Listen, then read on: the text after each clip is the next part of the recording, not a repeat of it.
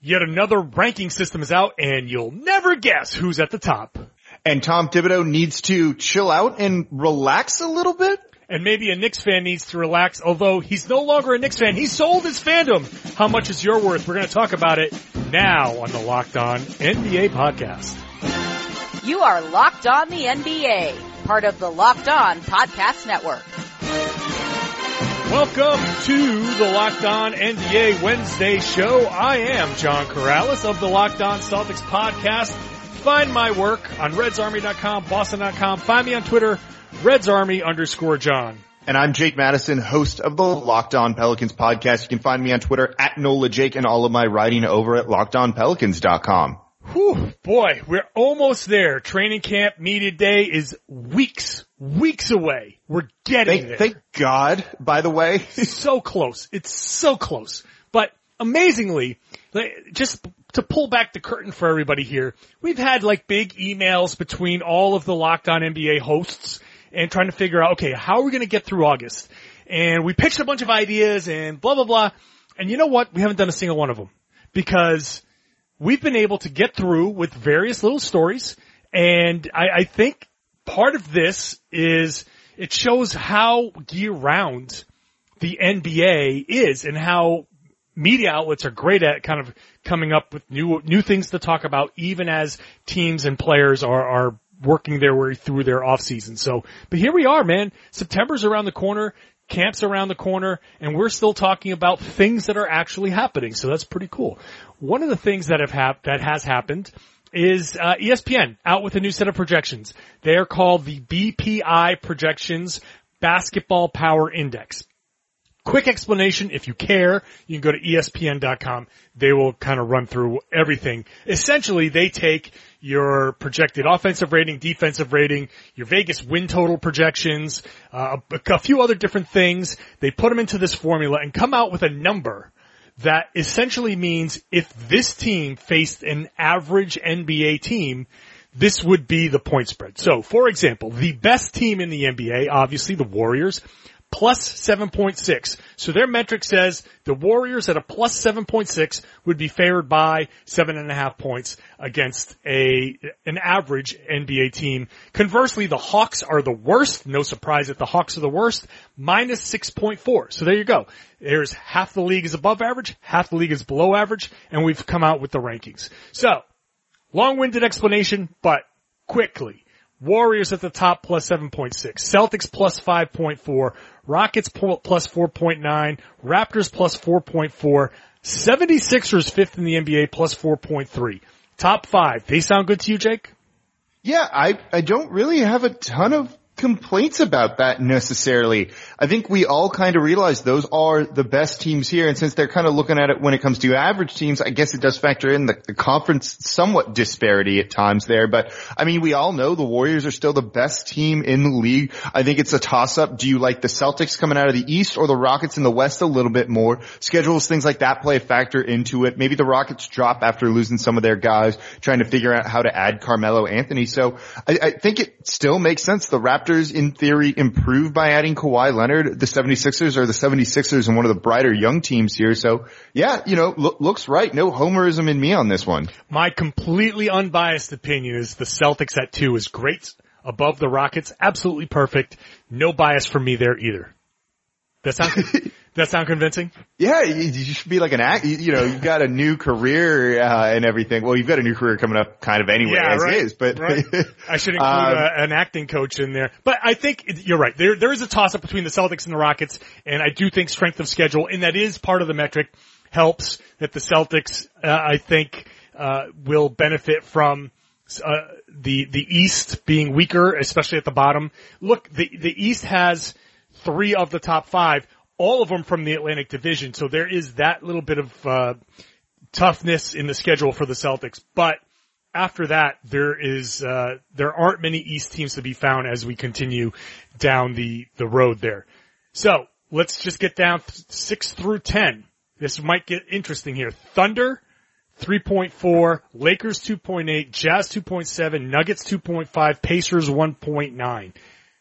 I think the Lakers are a little high. I know that that involves the LeBron factor. I know that that is a big impact and that there is not much difference between the Lakers. It's a point three difference between the Lakers, Jazz, and Nuggets.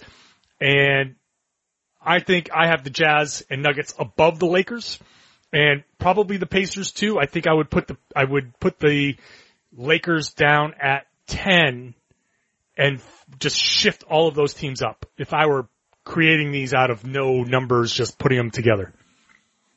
Yeah, I, I think that's about right. I would put definitely put the Jazz and the Nuggets above the Lakers. I think maybe people are sleeping on those two teams a little bit. They both dealt with a lot of injuries last year too, meaning that if they're healthy or kind of have around average health, they should be significantly improved. You know, the the Nuggets with Paul Millsap, the Jazz with Rudy Gobert only playing something like 58% of his team's games.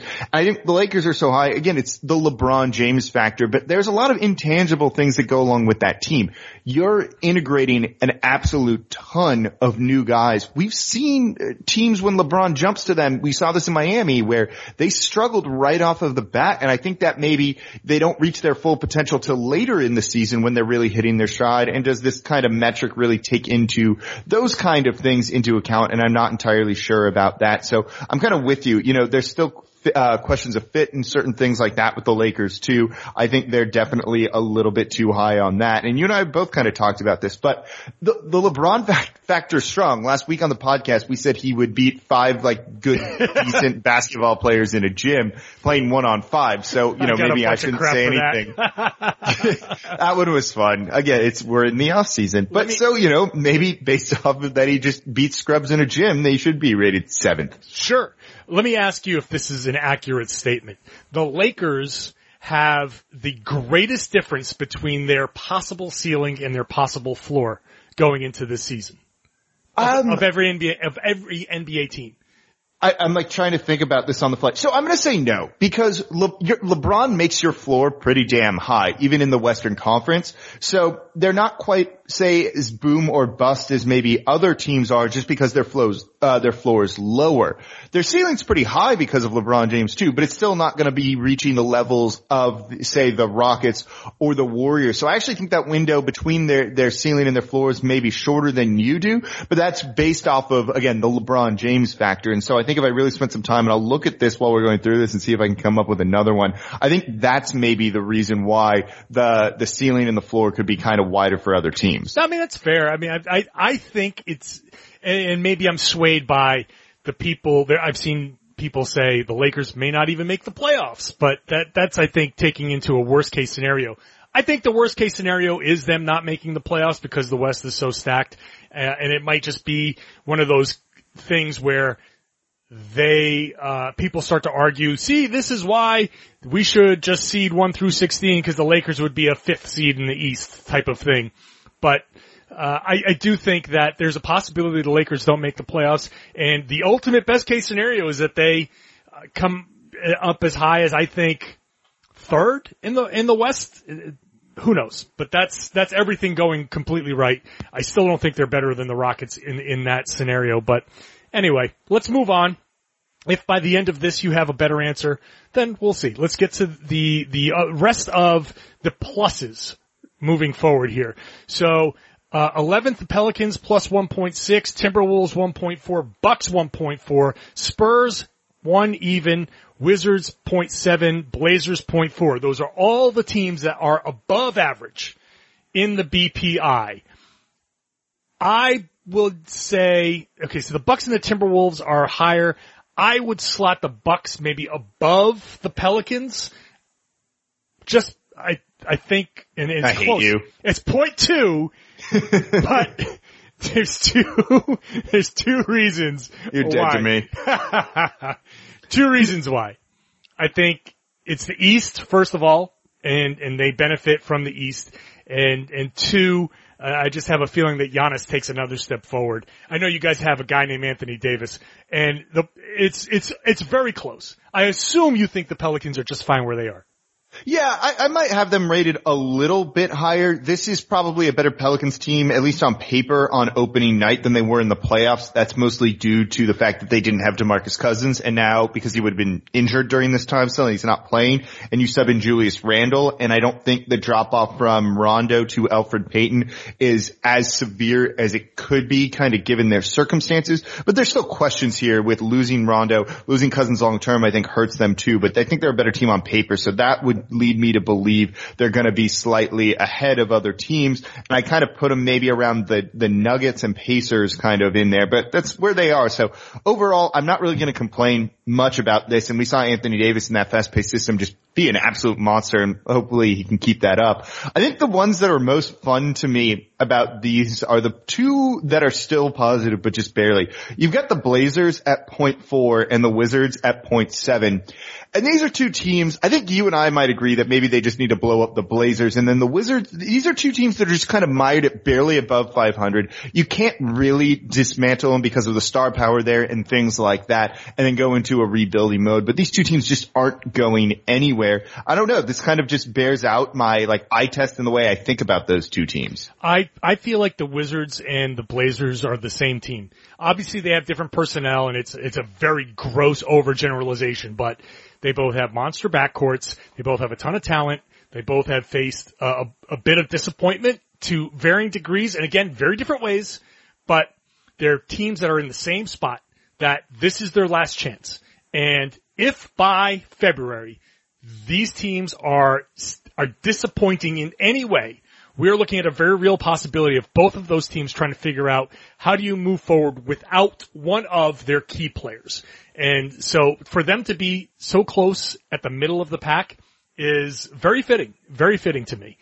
Uh, and there's plenty of time to talk about that. I mean, geez, those two. Those the, two that's are, like an entire. We could do a, a, full 30 minutes easily on each of those two teams and kind of the weird situations there. They might be like case studies for the future, for yeah, all we know. No kidding. All right, so let's let me ask you this. I'm going to read off in order from the Heat at point two on down.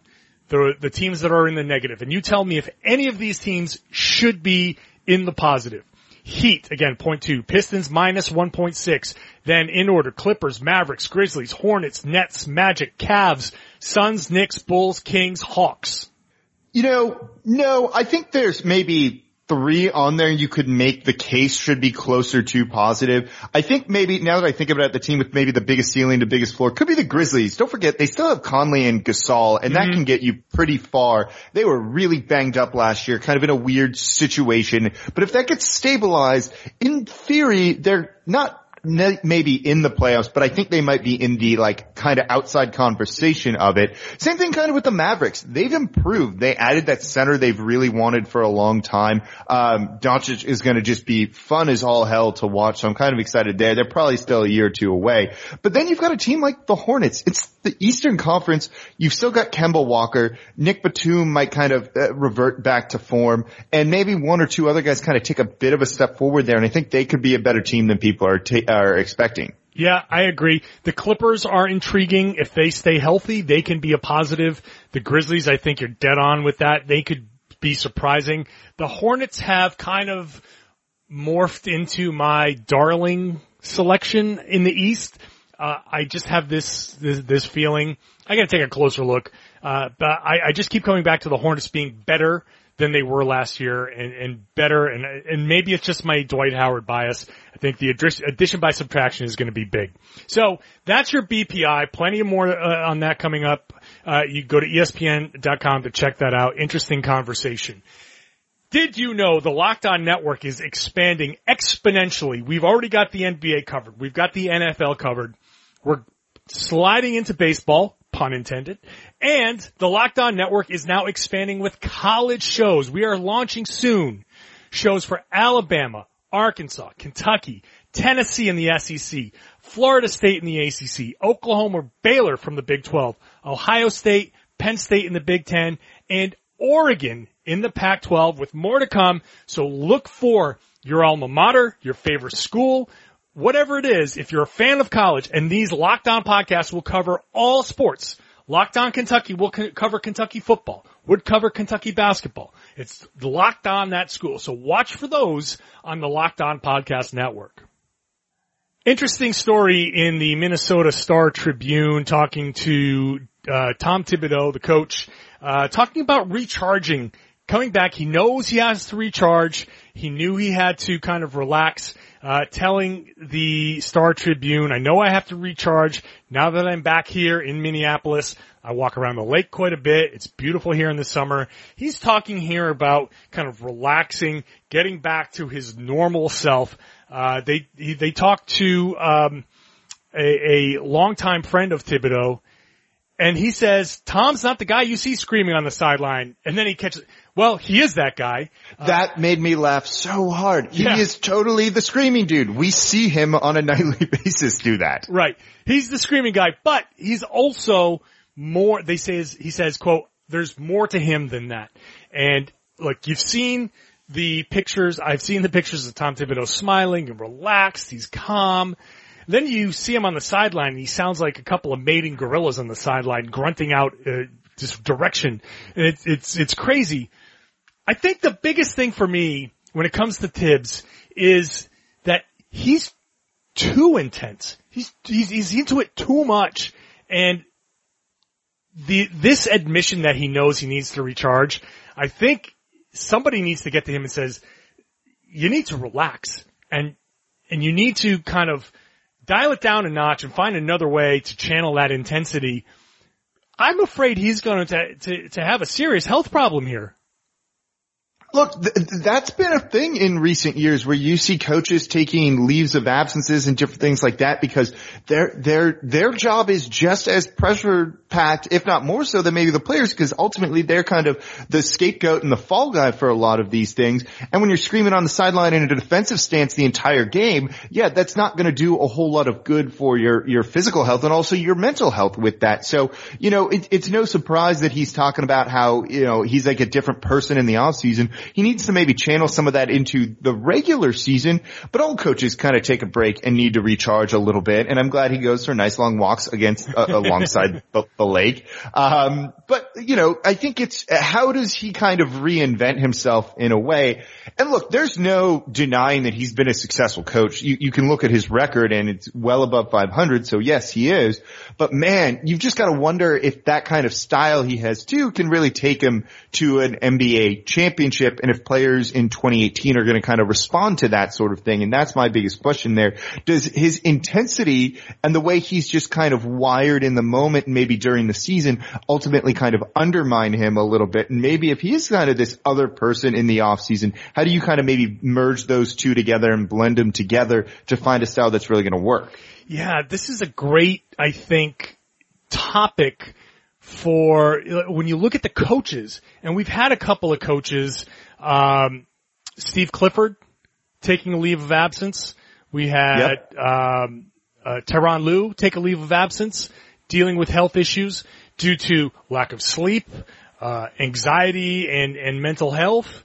There are issues, very real issues, when it comes to coaches, and I think it's a very interesting time because it used to be that the coach had to set an example of being there when you got there and being there when you leave and just always seeming like he lives at the facility, wherever it is.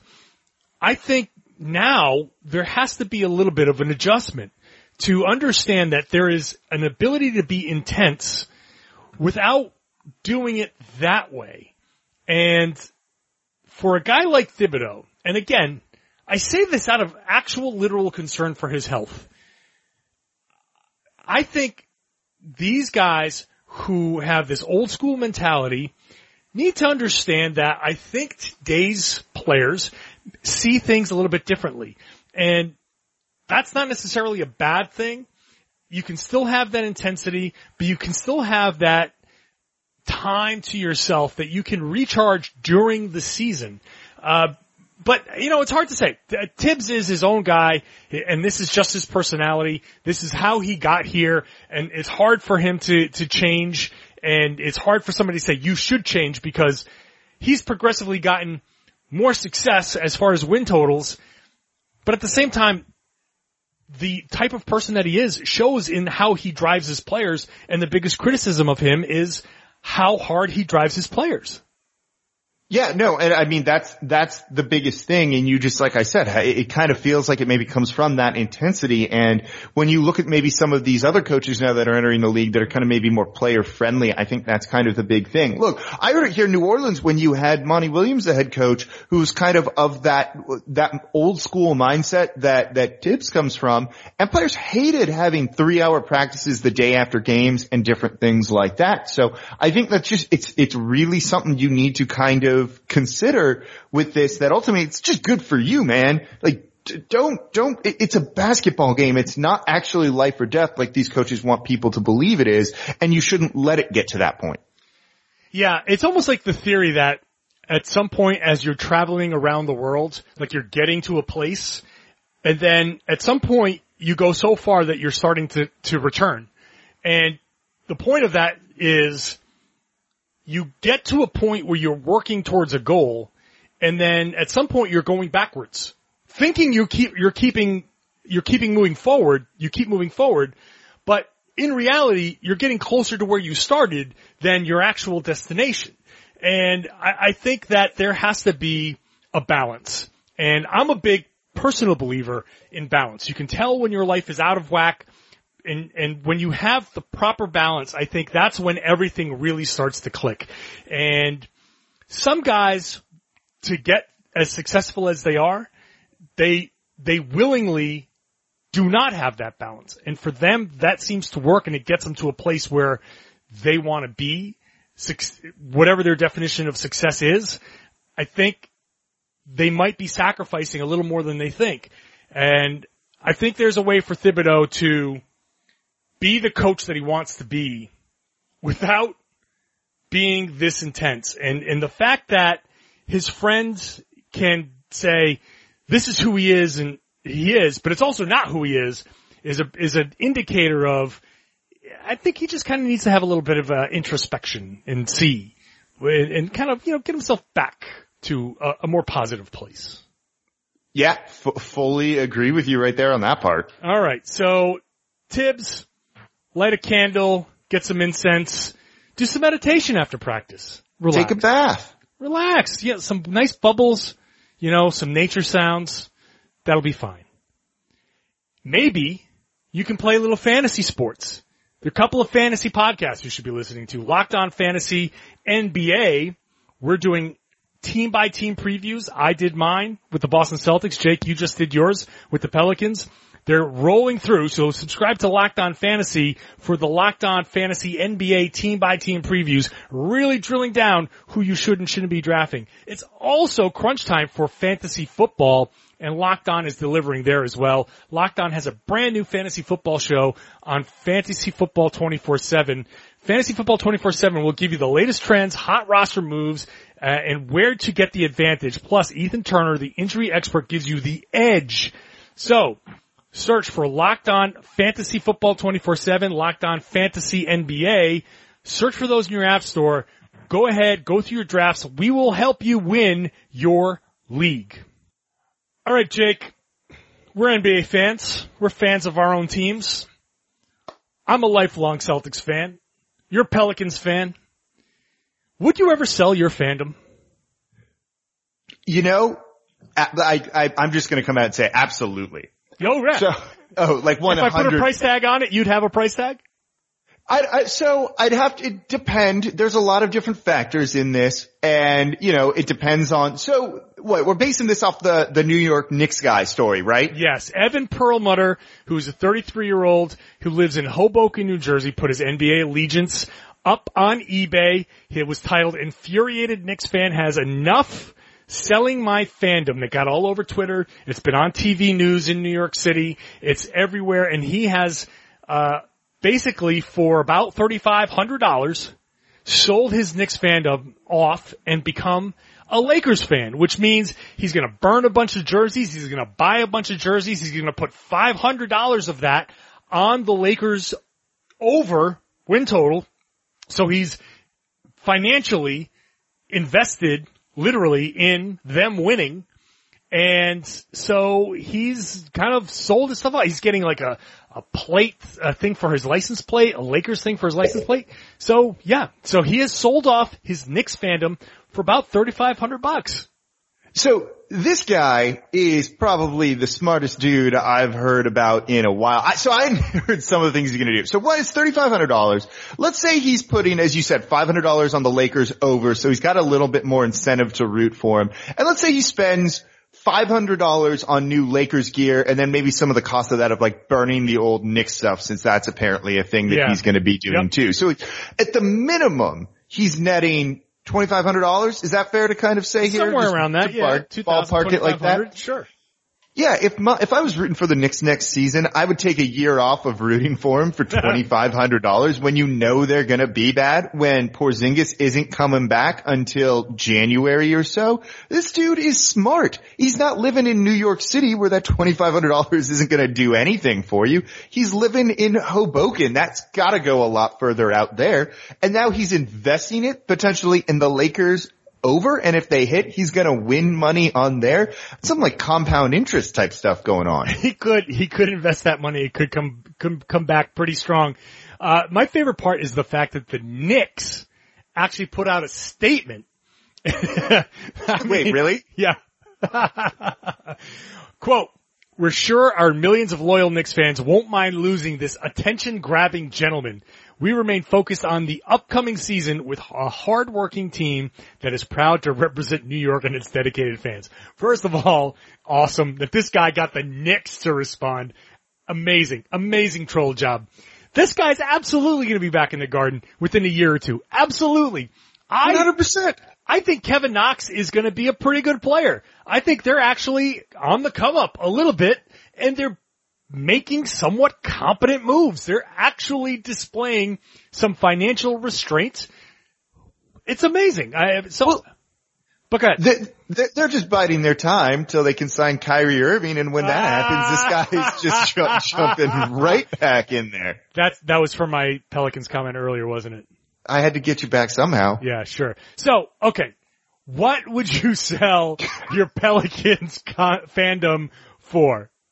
So look, there's more that goes into this decision than just like whatever they're going to give me. So I have season tickets. So that presumably means I'm either selling those or not spending the money on them. So that adds some money back into this too. I'll, I'll fully admit I buy a lot of beer and drinks at the Pelicans game. So if I'm not going to all of those games, I'm saving a lot of money that way. And all of a sudden we're like three or four layers deep here where I'm coming out like way ahead. What's a beer go Now- for at the uh, Smoothie King Center? It's, well, so it depends. You're getting like the local brews, you're getting something else, but it's fairly reasonably priced. I'd say anything under ten dollars a beer is pretty good in a in a an NBA arena. So bucks? Yeah, man. way less than that at times. So see, like we also have high percentage beers. That's a great thing. Anyway, we are off off the rails here a little bit. So like all of a sudden, you know, I'm I'm keeping a lot more change in my pocket here. So I think that's kind of a great thing. Now, I think it also is a whole lot easier to do this when your team's been perpetually bad, poorly run, like say, I don't know, the Kings, or is it expected to kind of have like a one year down season? You're going to need to offer me a little bit more this coming season here in New Orleans with Anthony Davis and, uh, you know, us hopefully being better than the 11th best BPI team. But certainly it's on the table. I don't know if you threw, uh, I don't know, five, six grand at me plus the other money I'm going to save. Like I'm going to definitely be considering this. I don't know if I could do it, man. I don't know if I can do it. I don't know what kind of number. Like you would think that there is some kind of number out there that would cause me lifelong. Like I grew up in Rhode Island. I went to college and worked in Boston forever, ever, ever. I'm quitting my regular job to go back to Boston and, and cover the Celtics. I am a Boston guy. Oh, you've got way more like invested in this than I'd say most other people do. So Sure, like yours is definitely going to be harder. Sure, but at some point, there's got to be a way for me to fake it, right? Like I could, I could buy some Celtics if I knew I was getting a good amount of money. I could like buy some Celtic stuff, put on a show, song and dance, burn some stuff, wear a thing, occasionally tweet out like, "Yay, go whatever team," and then not the Lakers though. I could not do it for the Lakers. I could not do it for the Lakers. So like someone Absolutely offers you a hundred million dollars, you're saying like, sorry, I'm going to still root for the Celtics and not root for the Lakers. Well, I mean, a hundred million dollars is a hundred million dollars. we got. I don't know. You were look, saying there was no look, number here. Paul, yeah, Paul Pierce was a Lakers fan. They gave him a hundred million dollars to play for the Celtics for 15 years. Uh, he made, he made it work. So I, I could do a lot with a hundred million dollars. All right, so we know we know one number. I think it, I think Celtics fan would, would understand, like for a hundred million dollars, I will fake it until like the checks clear and then I'd be like, all right, sucker, got you. Got to get out get out of the country. Now they can't do anything Right. about No, that. Try and to move to those contracts when you're in Mexico. Yeah, I'd have to move to one of those countries that does not have an extradition, extradition treaty with the United States. That's for sure. But hey, look, I could afford to. Hundred million dollars? Hundred. Yeah, I don't know what a real is. Like, I couldn't do it for ten grand. I couldn't do it for twenty. Like, I couldn't do it for twenty grand. Like, I couldn't. I just couldn't. Even for one season, No, a La- as a Lakers fan, no. they have LeBron. Can't do it. No, God, no, They have five Can't do percent. They have a five percent chance to, to make the NBA finals. They win the finals. Uh, that seems like a good place to end the show. Um, uh, it's an interesting question. If you want to tweet us, I'm at Reds Army underscore John. Jake is at Nola Jake. Tweet us, let us know. What's the price of your fandom? Would you sell your fandom? I need to know if you're a lifelong fan of a team, would you do it? Uh, and if, if you would, what's the price? I need to know the price. Uh, so, okay, that's it. That's the show. Thanks for listening, everybody. Again, Jake's Nola Jake, uh, and he's the host of the Locked On Pelicans podcast. I'm the host of Locked On Celtics. I'm Reds Army underscore John on Twitter. Search for that. Again, subscribe to the Locked On NBA podcast. We are daily. We remain daily through the course of the off season. If that's not dedication enough, we're here through August and September for you still, daily, regularly, throughout the dead of the off season. It's enough for you to subscribe. It's enough for you to give us five stars. David Locke's back tomorrow. This has been the Locked On NBA podcast, part of the Locked On Podcast Network.